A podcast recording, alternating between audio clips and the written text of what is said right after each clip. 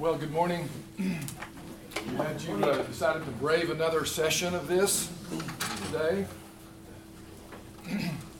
Um, Jason Fikes from ACU Press told me to tell you here at the beginning that um, the, this book, uh, the new the new book, is uh, basically sold out here this week. But if uh, you can go by the the press display and uh, pay for one at fifteen dollars, which is cheaper than the cover price, and it'll be shipped to you with no shipping, and it'll be a, it's not really available yet. I think on Amazon.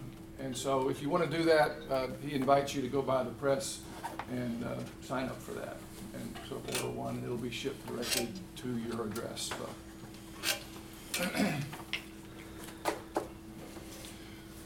Uh, how many uh, were, were not present yesterday in this class? Okay, a good number. Okay. Let me um,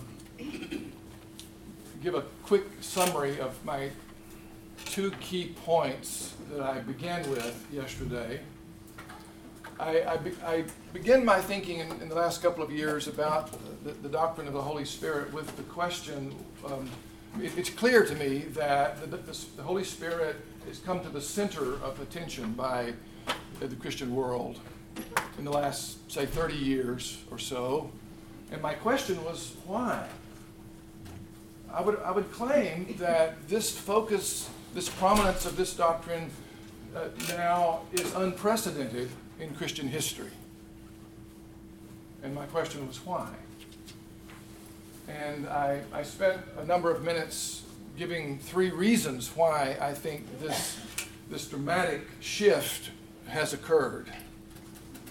Uh, the, I think the most important reason is, uh, which I developed some yesterday, was um, the collapse of Christendom in, in the West in general, and in America, the sharp uh, recession of what I would call a functional Christendom in North America. Uh, where the Christian faith was sort of semi established, it had a kind of cultural prominence, uh, but now we find ourselves uh, more and more on the margins of culture. And I would argue that when in that location we begin to realize that we need power from on high to engage in God's mission.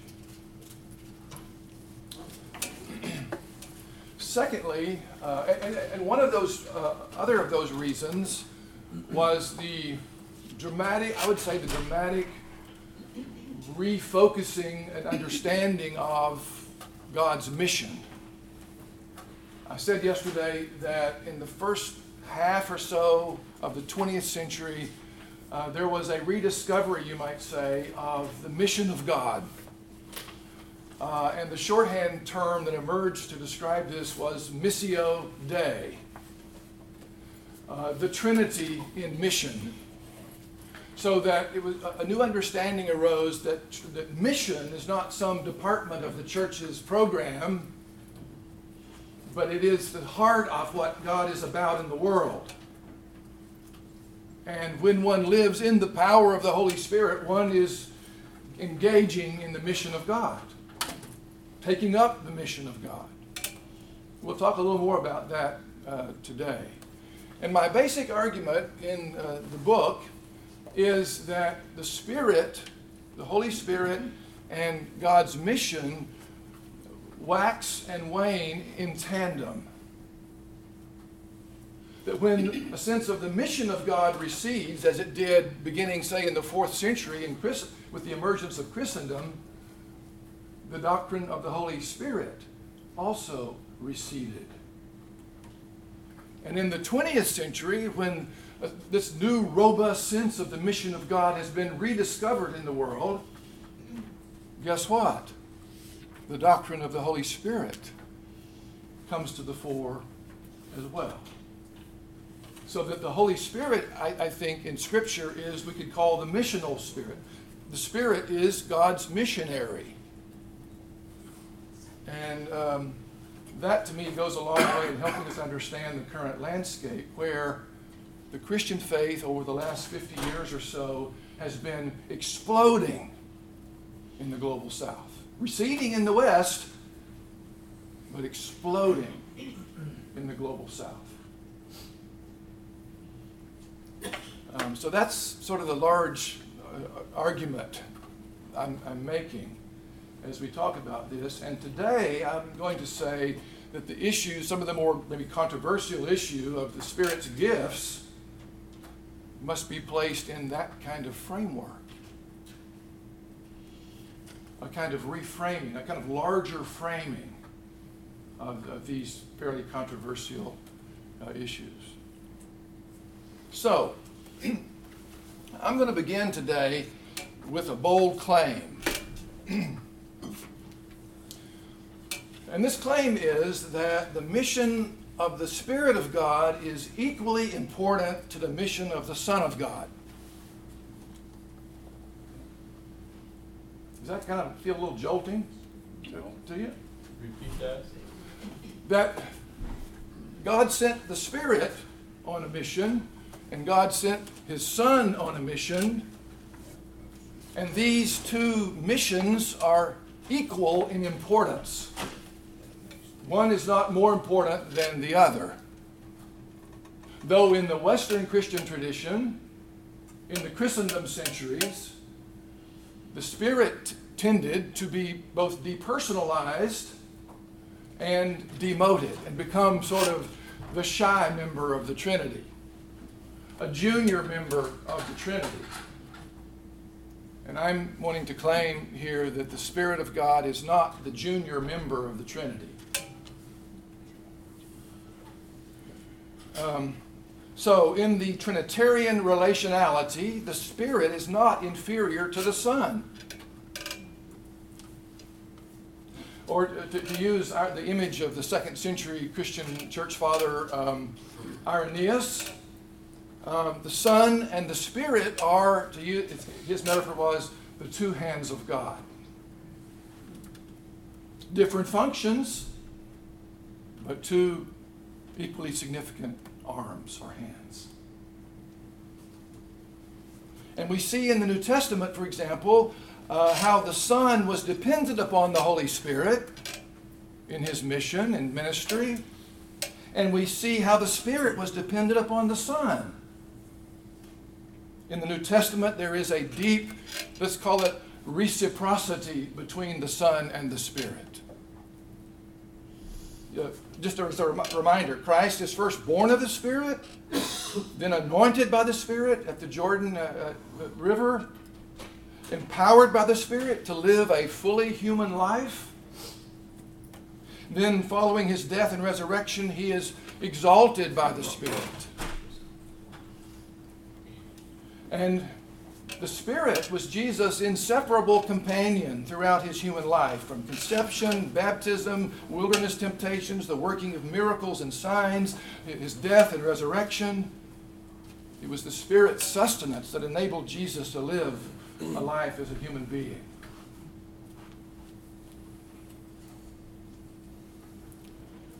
Um, and the Spirit, in turn, was dependent upon the Son. With the, with the resurrection, ascension, and exaltation of Jesus to the right hand of the Father, he, it says, receives the Spirit in a fuller and new way. And then, as Lord now, exalted Lord, pours out the Spirit for the mission of God, to continue his own mission at Pentecost.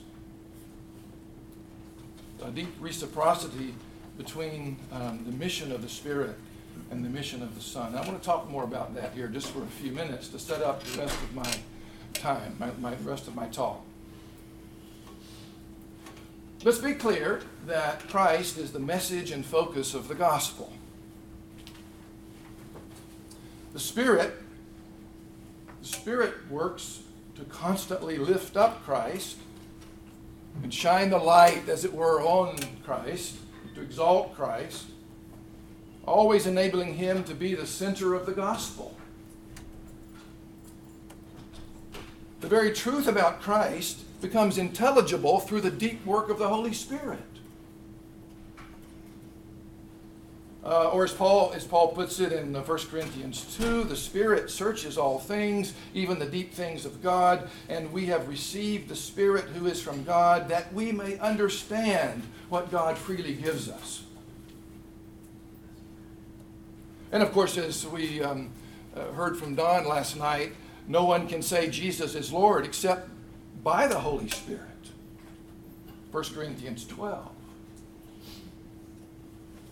And in John's writings, we see a way of knowing by the Spirit that is part of, I would say, the normal life in Christian community. 1 John 3 says, This is how we know that Christ lives in us. We know it. How? By the Spirit He has given us. The mission of the Son becomes operative and effective through the mission of the Spirit. This is how the Trinity in mission operates. God reaches through the Son in the power of the Spirit to reconcile and transform broken human beings and broken creation, and then leads people in the Spirit through the Son back to the Father. This is the movement, this is the proportionality of the Trinity. In this movement, I say again, the missions of the Son and the mission of the Spirit are equal, each according to its distinct function. Now, let me ask a, maybe a practical question. What does this mean for our preaching and our teaching? Does it mean that we give we must give equal time to equal missions? Do we place half our focus on Jesus the Son and half on the Holy Spirit of God? Do we preach Pentecost and the Spirit as central to the gospel? Do we give equal space in our theology books to the Son and to the Spirit? How do we proceed? If the mission of the Son and the mission of the Spirit are equal, as I would claim. Well, to answer that, I would say we do what the apostles did after the Spirit was poured out at Pentecost. What did they do? They proclaimed Christ and Him crucified. That's what they preach. We proclaim that Christ died for our sins in accordance with the Scriptures and was raised on the third day. We declare in our preaching and teaching that the very person of Jesus, empowered by the Spirit, embodied in his own life the reign of God. We declare, as Paul says in Colossians 2, verse 2, we, uh, we declare the mystery of God, namely Christ, in whom are hidden all the treasures of wisdom and knowledge. The New Testament does not make the Holy Spirit the central content of the gospel. The first missionaries did not proclaim the Holy Spirit, they proclaimed Christ. Christ as Messiah, Christ as Lord, Christ as Redeemer, Christ as the one who bore our sins, and Christ as the victor over the powers and principalities of this age. But still, the Spirit is not the junior partner. Though the Christian tradition has often treated the Spirit that way. I want to read three paragraphs from a Roman Catholic writer on the Holy Spirit named Kilian McDonnell. This is almost like a poem, it's beautiful.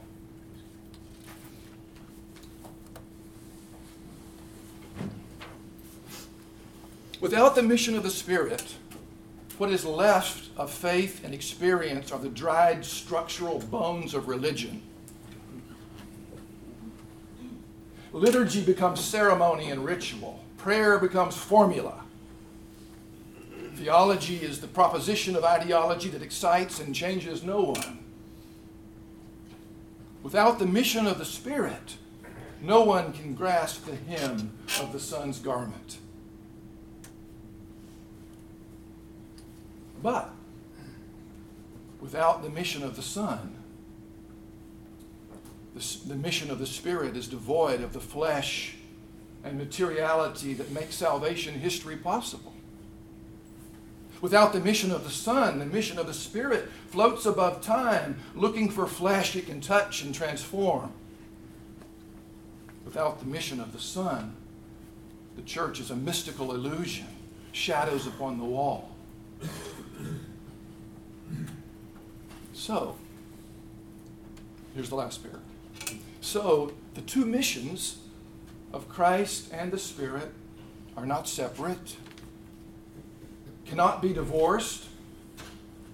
Each is present at the interior of the other, a deep calling unto deep, light illuminating light, witnessing to the love of the Father, bending over the world with troubled love, gathering humanity and the universe with the two divine arms, the Son and the Spirit, into the untroubled glory that is the ultimate consummation of all.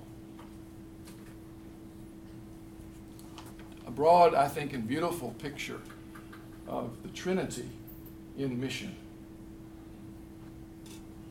We are in mission because the Trinity is in mission. so, with, with that kind of backdrop, against that backdrop, I want to turn to look at two key aspects of the Spirit and mission. And that is, first, empowering for mission, what sometimes more controversially be called baptism in the Holy Spirit. And secondly, uh, bestowing the Spirit bestowing gifts for mission. Now, uh, I'm going to begin with um, looking at Galatians just a, just a moment here. Um, Paul understands the Spirit as experiential empowerment in the body of Christ, in the community of faith. When he engages the Galatians about the place of works of the law, which they are misconstruing, an essential part of his argument comes from their and his experience. Galatians 3 2, beginning in 2, he says, Did you receive the Spirit by works of the law or by believing what you heard? Have you experienced so much in vain? Paul here is assuming in Galatians, not arguing for, but assuming that the dynamic presence of the Spirit among the Galatians in their, in their fellowship. He assumes that his readers were all made alive by the Spirit. Chapter 3, verse 14. That they all received new birth by the Spirit. Chapter 4, verse 29. He assumes miracles by the Spirit. Chapter 3, 4 through 5. And that they have received the experience of sonship with God, the Abba relationship in chapter, um, five, chapter 4, verse 5 and that through the Spirit, he assumes that they have entered into nothing less than new creation. And he says, new creation is everything. So, for Paul, we could summarize and say here that the coming of the Spirit was, a, was an identifiable event experienced in the community of faith as empowerment and manifested in a variety of ways. But having said that, Paul can go on in other writings, like Ephesians 5, to uh, exhort believers to be filled with the Spirit. Or you could render it to keep on being filled with the Spirit. The, the Ephesian disciples are, are already a temple of the Holy Spirit. But Paul still tells them that in verse chapter 2 verse 22, you too are being built together to become a dwelling in which God lives by his spirit. The spirit already dwells in the church, yet the church needs further filling with the spirit. What do we make of this? How can those who are already baptized in the spirit receive further filling with the Spirit? How can we think about this ongoing process of being filled with the Spirit? Clearly, this is a metaphor that Paul uses to describe our ongoing openness to, receptivity to the Holy Spirit. Just as the Spirit has been poured out, beginning at Pentecost, so the community of faith and, and us as individual disciples can be filled with the Spirit. I would say that to be filled with the Spirit is to come under more intense and more intimate influence of the Spirit in our lives. Clearly, I, I think we can say that the Spirit's, uh, the Spirit's filling can be diminished in our lives. It can be quenched, to use one of Paul's images, and subsequently experienced again on many occasions throughout uh, our life as Christians. Disciples can be filled with the Spirit for special purposes, uh, to, to enable them to perform some new calling or ministry, to equip them for a new and arduous service. Um, and Paul in Philippians 1 also speaks about God's provision of the Spirit, he says, when he's facing hardship. There's a case when he was, in, in a sense, filled or refilled with the Spirit. Especially, I think, in the throes and arduous nature of mission. Disciples can experience God's love and God's empowering presence in fuller and more intense ways. Paul uses in Ephesians 3 the phrase strengthened with might through his spirit in the inner man.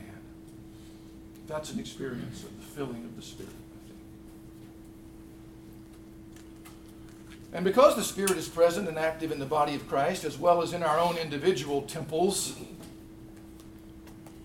we can experience new fillings of the Spirit. I expect most all of us have, whether we called it that or not. Sometimes this stirs fresh new joy and peace in our lives when we face hardship. Sometimes this feeling lights the fire of mission within us when it's kind of flickered down. Sometimes it sustains us in a season of heavy burdens. And there's a biblical rubric, we might say, to guide us in our experience of the filling of the Spirit. It is for the common good as we heard Don say so beautifully from 1 Corinthians 14 last night, it's for the body, to build up the body. It's for mission.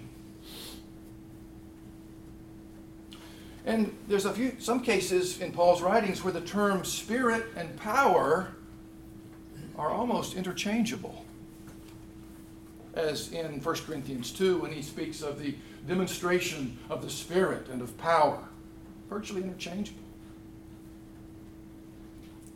Sometimes he can say in Galatians 3 this power is the source of signs and wonders. Sometimes it's the source of a deeper and fuller conviction in our lives. but note, this empowerment from the Spirit is of a particular sort. It is, I like to use the phrase, it's the power of cruciform love. It's the power of sacrificial love. It's not just any kind of power, it's not raw power, it's Jesus shaped power. And in fact, Michael Gorman, who's done wonderful work on cruciformity in the writings of Paul, says this. In 1 Corinthians, Paul makes the combination of cruciformity and power the test for all claims to possession of the Holy Spirit. The Spirit, in other words, the Spirit empowers us to serve and edify how? In the way of Jesus, which is the way of self giving love. That's the kind of power it is. A love that's ultimately defined, of course, by the cross. Without this love as the fundamental reality, the Spirit's empowerment avails little, Paul says. Almost pointless. So, the Spirit is the empowering Spirit, empowering for mission, um, filling and refilling us at different seasons for different purposes in our lives. Now, I want to I want to turn to um, the Spirit as the giver of gifts for mission, and this is uh, where I would got my title for today's lesson, the charismatic spirit, and I want to be very I want to virtually read this section um, to get to be carefully precise in what I want to say. One clear way this empowerment by the Spirit was manifested in the early church was through the variety of grace gifts that were active in the church. Charismata. And uh, this is a, a, variety that um, is, is, is larger than we might think. Um, we see it in the list that Paul gives in 1 Corinthians uh, 12 through 14 and also in Romans. Let me read 1 Corinthians 12 4, which you heard Don read last night. There are varieties of gifts, but the same Spirit. There are varieties of services, but the same Lord. And there are varieties of activities, but the same, the same God who activates all of them in everyone. To each is given the manifestation of the Spirit for the common good. Now, note, and I, I, I think Don last night was sort of playing off this point a bit. Only rarely does Paul speak of the Spirit in individualistic terms. There's, there's a few verses you can make that case, perhaps. But normally, Paul speaks of you and us, plural. Many texts there Romans 5 5, Romans 8, verse 9, Romans um, and verse 11, 15, 23, and so forth. He speaks of the fellowship of the Holy Spirit.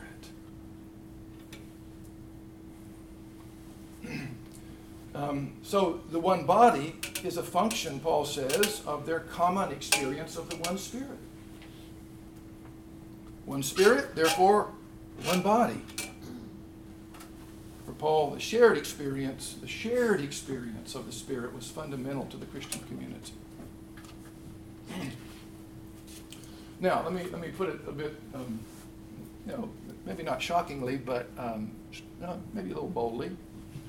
I think it's fair to say that for Paul, membership in the one body of Christ was charismatic membership. Let's just say that. Each member, if Paul is to be taken seriously, each member has his or her own gift. No one is lacking the Spirit's gifts of grace. See Romans 12, 4 through 8. The charismata, or grace gifts, are richly varied and are given for the sake of building up the body, that is, for the common good. In fact, in 1 Corinthians 12 through 14, I would say we find seven such lists of grace gifts. I'm not going to read them all, but um, beginning at chapter 12, 8 through 10, and then all the way through down to chapter 14, verse 26, you find different little sections where he's list, listing gifts. And note the considerable diversity in language and nature that, these, that you see here in these seven lists. And then again in Romans 12, 6 through 8, Paul includes a somewhat different list of grace gifts. Clearly, Paul doesn't have a set number in mind, but views the Spirit's gifts in the body as widely diverse, even too diverse to fully list. indeed, God's grace gifts were experienced in every sphere of the Christian community. And it wasn't, I would suggest, not limited to the phenomena described in 1 Corinthians 12 through 14. And note, for example, here in another text where Paul expands the doctrine of the charismata to the range of circumstances in which believers find themselves living. Paul in uh, uh, 1 Corinthians 7 is defending his own celibacy. and says there that he regards the capacity to remain unmarried and avoid sexual temptation as a charisma, a gift. And then he says in verse 7 But each of you has your own gift from God. One has this gift, another has that gift. Everyone. So, whether married or unmarried, whether a slave or a free person, whether circumcised or uncircumcised, God's gracious gifts are given in each and every life circumstance. And even Romans 1, Paul says to the, the Roman Christians, I, I, long to come to Rome so, so that I, he says, can impart to you some spiritual gift to make you strong. Let's go a little further here and be a little, maybe even a little stronger. When church members, when Christians refuse to acknowledge and exercise the Spirit's gift, they quench the Spirit. Mm. And even we could say, in the process, cease to function as members of the body of Christ. Paul, Paul doesn't conceive of two kinds of Christians charismatics and non charismatics. Those who have grace gifts to serve the body and those who don't. Those who minister to others and those who only receive ministry. That's how Paul thinks. James Dunn, who's written hundreds of pages on the Holy Spirit in the New Testament, summarizing Paul, puts it this way To be Christian is to be charismatic. One cannot be a member of the body without sharing the charismatic spirit, the gift giving spirit. In other words, Paul doesn't envision passive membership in the body of Christ. Amen. To be baptized into Christ through the Spirit means initiation into active, Spirit gifted membership.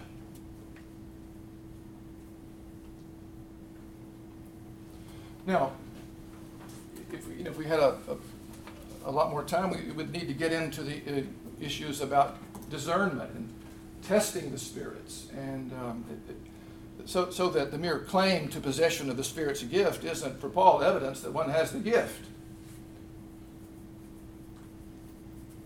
In fact, Paul, as, you may recall in 2 Corinthians, has to counter the charge by some at Corinth that he is not a man of the Spirit. And his opponents there have built a somewhat impressive case based on their own gifts and their own ecstatic experiences. Paul's not very impressive measured against theirs.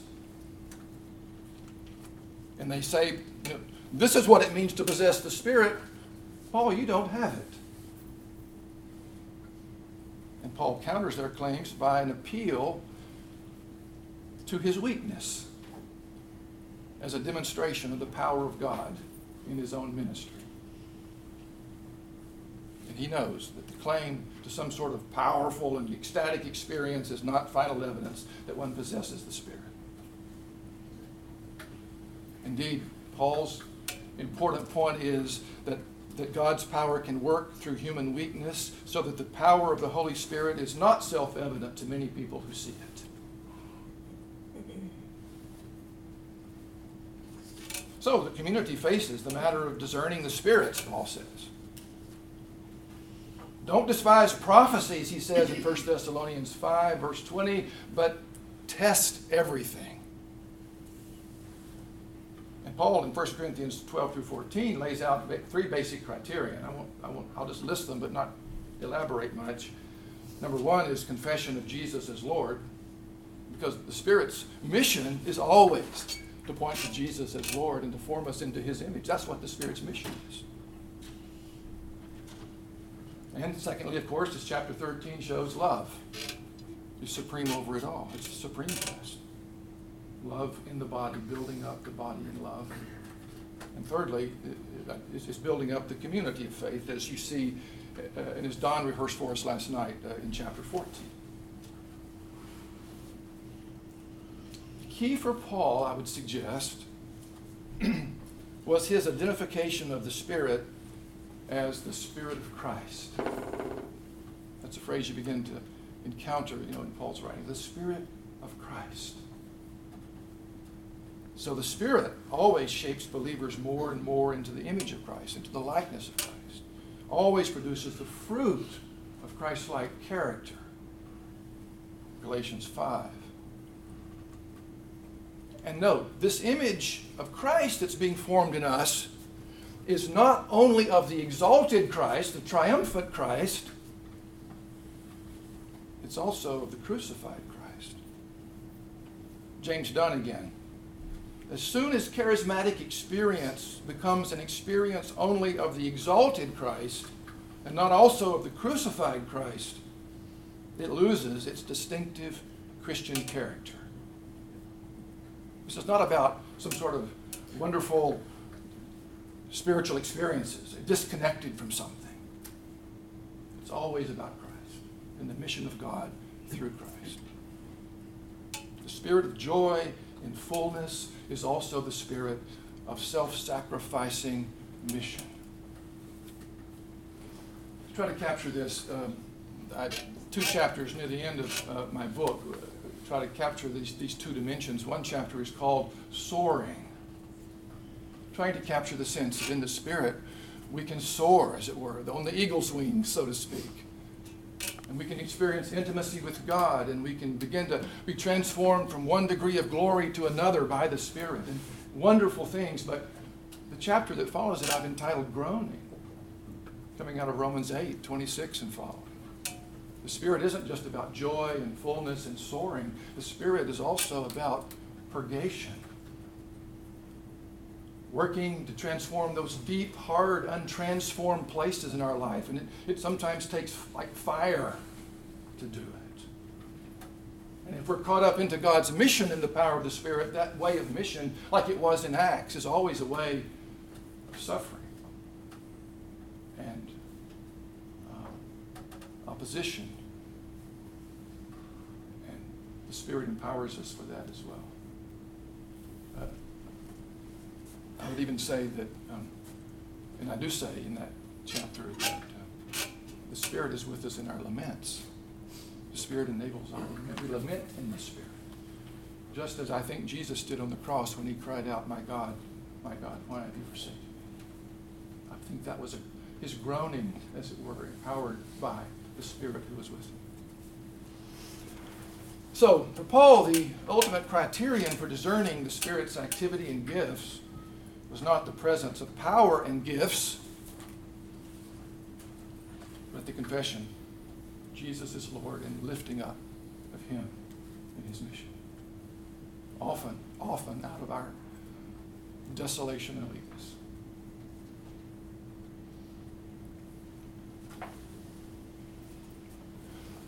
The criterion for the exercise of the Spirit's gifts is their use in a way that enables people to see and enter God's kingdom mission.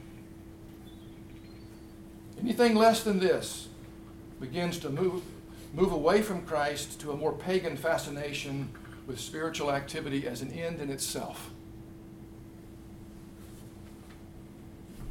Again, one more time, one more sentence from James Dunn. For Paul, charisma, charisma never amounted to anything unless it expressed the charis, the grace of God manifested most clearly in Christ. Now, I have one more, and maybe the even maybe larger, more significant point to make about this here. Um, sometimes you may you may hear the phrase, maybe you haven't, it, that the Spirit of God is the eschatological Spirit. It's a sort of technical term.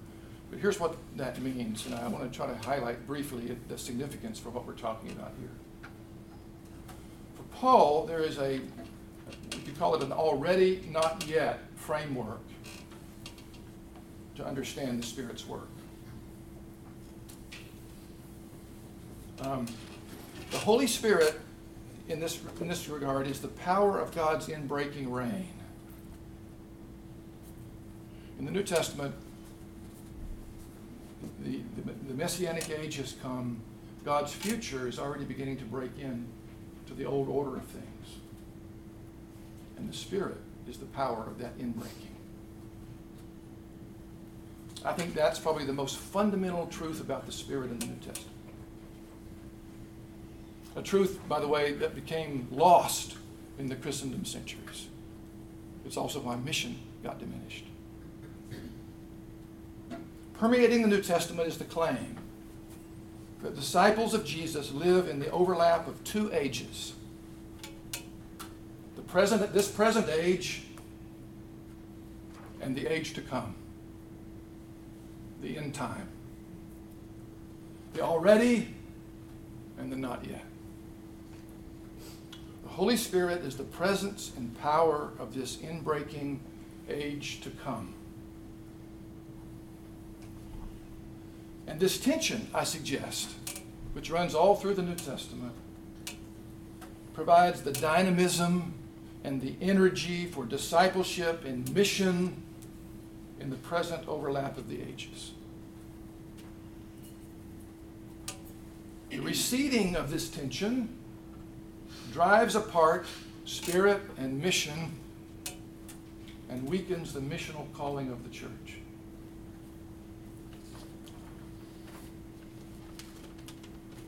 Um, and as I said, the, in, the, the, sense of this inbreaking of the power of the Spirit eventually diminished in the, in the uh, Christian tradition. We could argue that by even the late third century, spirit and eschatology have become separate, separated. The Spirit's end time work in the church was minimized, and the new creation effects of Jesus' victory were mostly postponed to a future promise of heaven. So that the Christian life becomes more of a holding tank waiting for heaven, rather than a spirit filled community of mutual ministry and gifting that uh, is called out, compelled out into the world on the mission of God. Mm-hmm. Here's the way uh, one writer recently put it named Patrick, um, Mich- uh, Patrick Mitchell. If the church loses Paul's razor sharp awareness of the eschatological shape to the Christian life, the motive for mission and discipleship inevitably drains away. And churches become club like, docile, sleepy, and bored.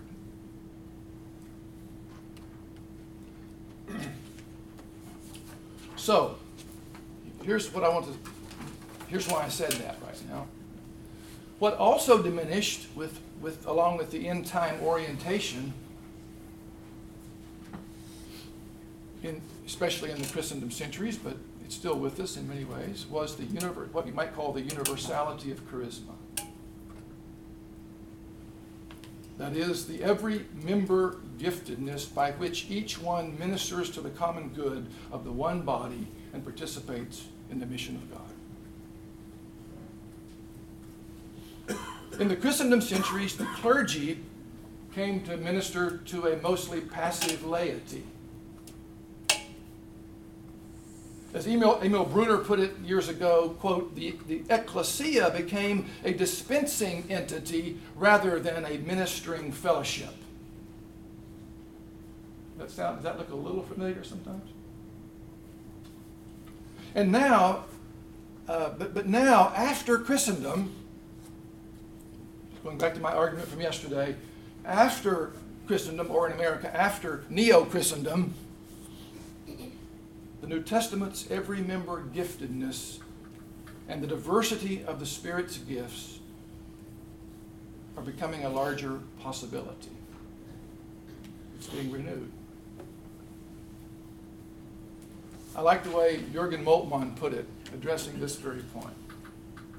He says, The Christian church will be open for the diversity of the Spirit's gifts to the degree to which it wins back its original eschatological orientation towards the inbreaking new creation. Um, he's saying to the extent that we, we, we retain this, this, this sort of end time eschatological dynamism, which in the New Testament is the central work of the Spirit, guess what?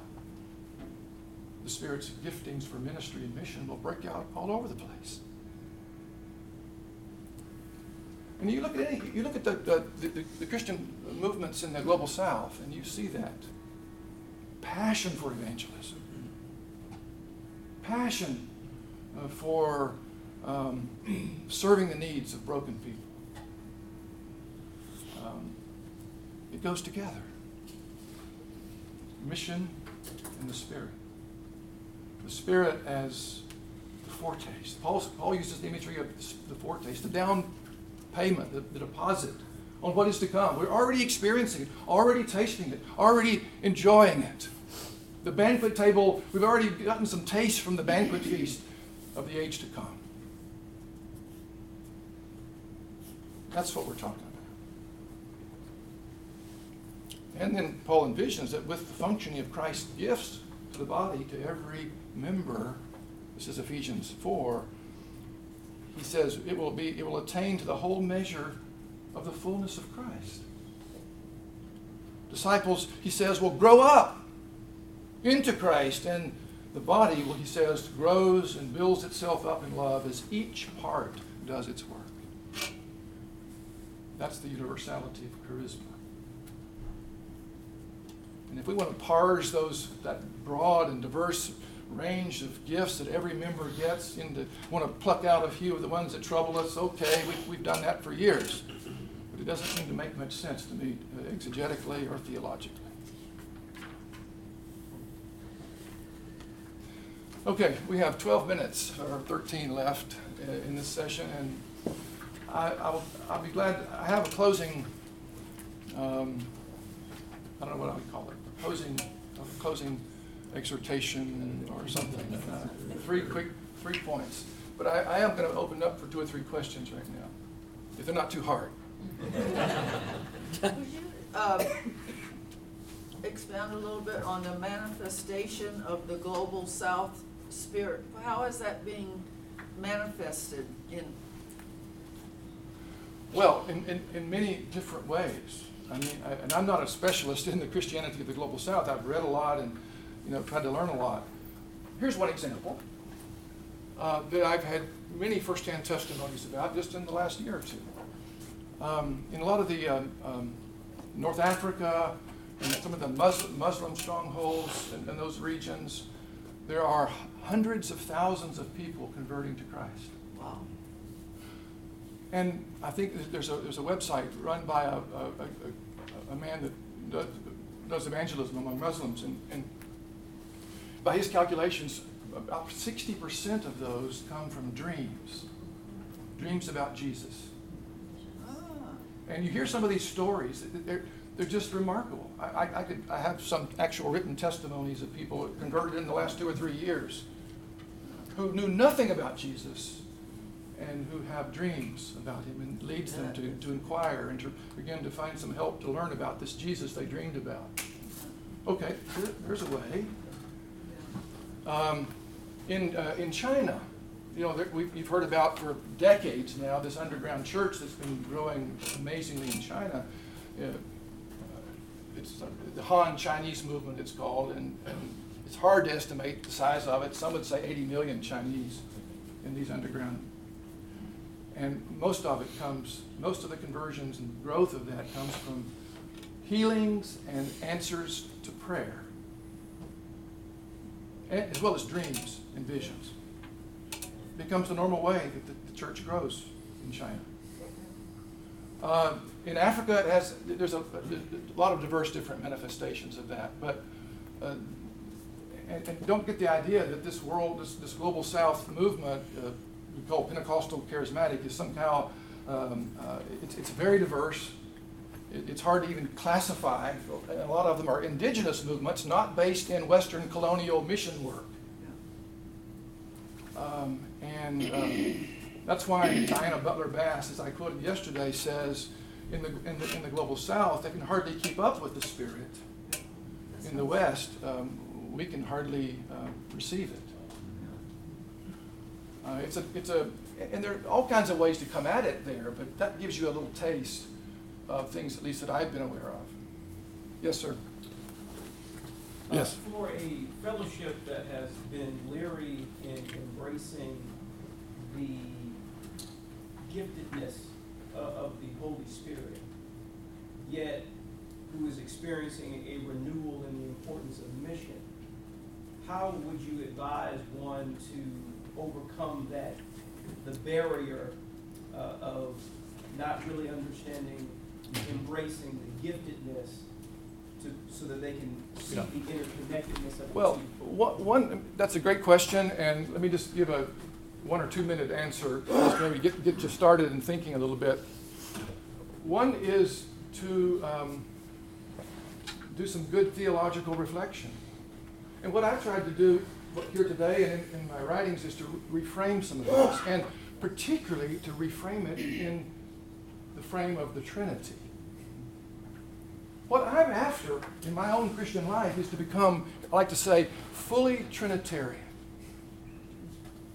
Not Pentecostal or this or that. I want to become fully Trinitarian. And by that I mean, uh, to, to be fully Trinitarian means to follow the risen Lord his disciples in the power of the Holy Spirit to the glory and praise of God the Father.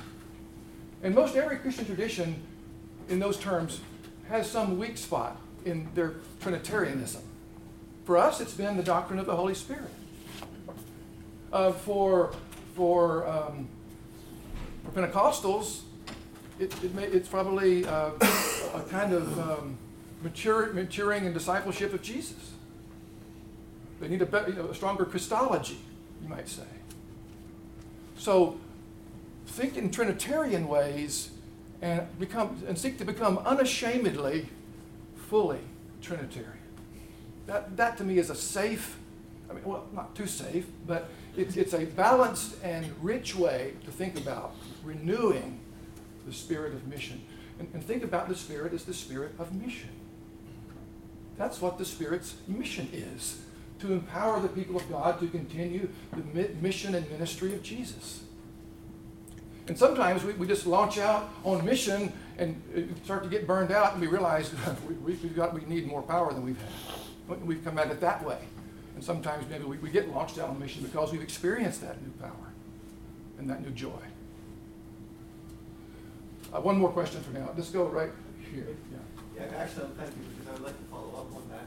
Um, Because you brought, it- you brought up another approach to, to the same issue that, that this gentleman just mentioned, and that is to recognize the intertwining of loving each other in this whole mission, right? The mission is, the church functions to love each other, and if we focus on loving the people we have trouble loving, that are hard to love, then we very quickly realize we need God's power, and, we, and, and, and the sort of questions about, you know, should I be doing this, kind of fall away. And, and that focus on our role is to look at loving each other. Yeah, exactly. I mean, that, that's, that's what it means to, I have a section near the end of this book I entitled The Church in the Presence of the Spirit. And uh, that, that's how the church lives. The Spirit is the locus. I mean, the church is the locus of the Spirit's dynamic presence for loving one another, for carrying out the mission of God together, not as private little individuals sort of getting beat up out there, but together. And so that you know, the Spirit always creates fellowship with Christ and with one another.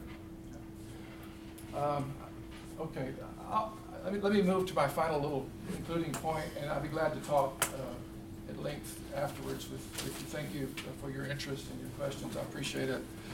Um, I, I want to offer um, sort of three kind of exhortations or suggestions, you might of a somewhat practical nature in light of this, uh, this sort of reframing that I'm trying to do. And the first one is to um, open ourselves to the Spirit. Spirit is the driving energy of new creation. For those who confess Christ and receive the Spirit. And by the way, I, I think that's, you know, you talk about receiving Christ, you know, it, it's the common way of talking about bringing people to Christ. I think we confess Christ and we receive the Spirit. It's a little more biblical way, I think, of talking about that. So when we confess Christ and receive the Spirit, the Spirit endows with power and equips for ministry. For some believers, there may be a sudden, powerful endowment, but with, with this endowment doesn't necessarily or often happen all at once. We, in other words, we can grow in our openness to and our receptivity to the Holy Spirit. Openness, you might say, is a posture that we can assume. We can take a step of openness. And of course, opposition can be one stance that you choose, or indifference. We can say that openness is a human variable. Response can run the, the gamut from unbelief to unrestricted surrender. The Spirit can be received in four ways. The Spirit can also be grieved and resisted and quenched and even, Hebrews 10, insulted.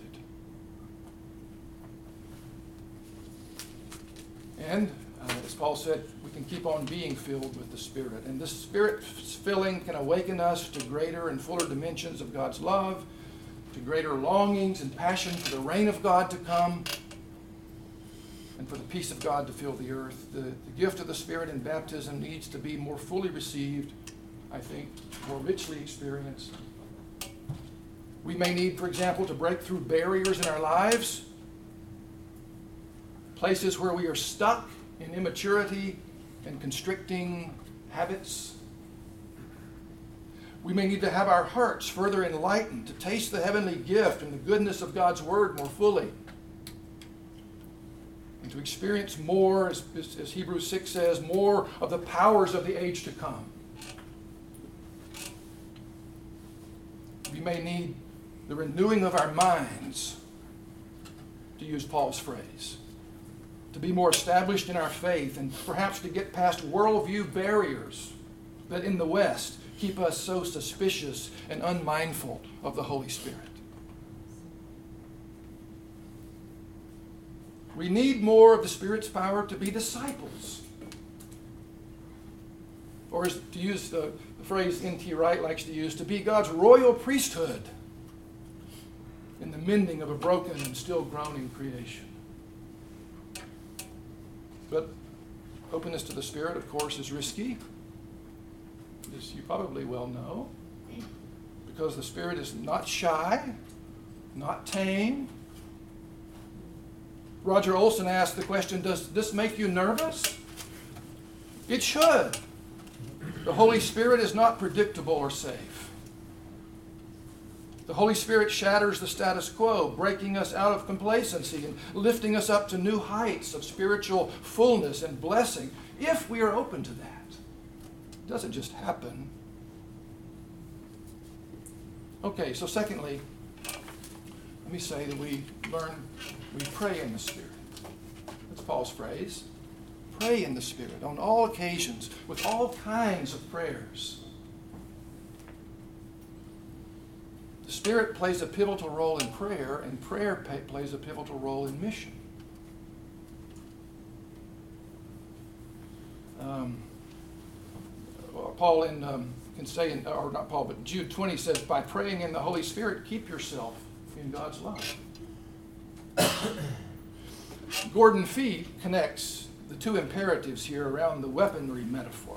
So prayer in the Spirit becomes he says the final expression of Christian weaponry. This is a passage in there where he talks about the armor of God, the full armor of God. A prayer is the final expression of Christian weaponry in the conflict with the powers. A way of engaging, it, we might say, in spiritual battle.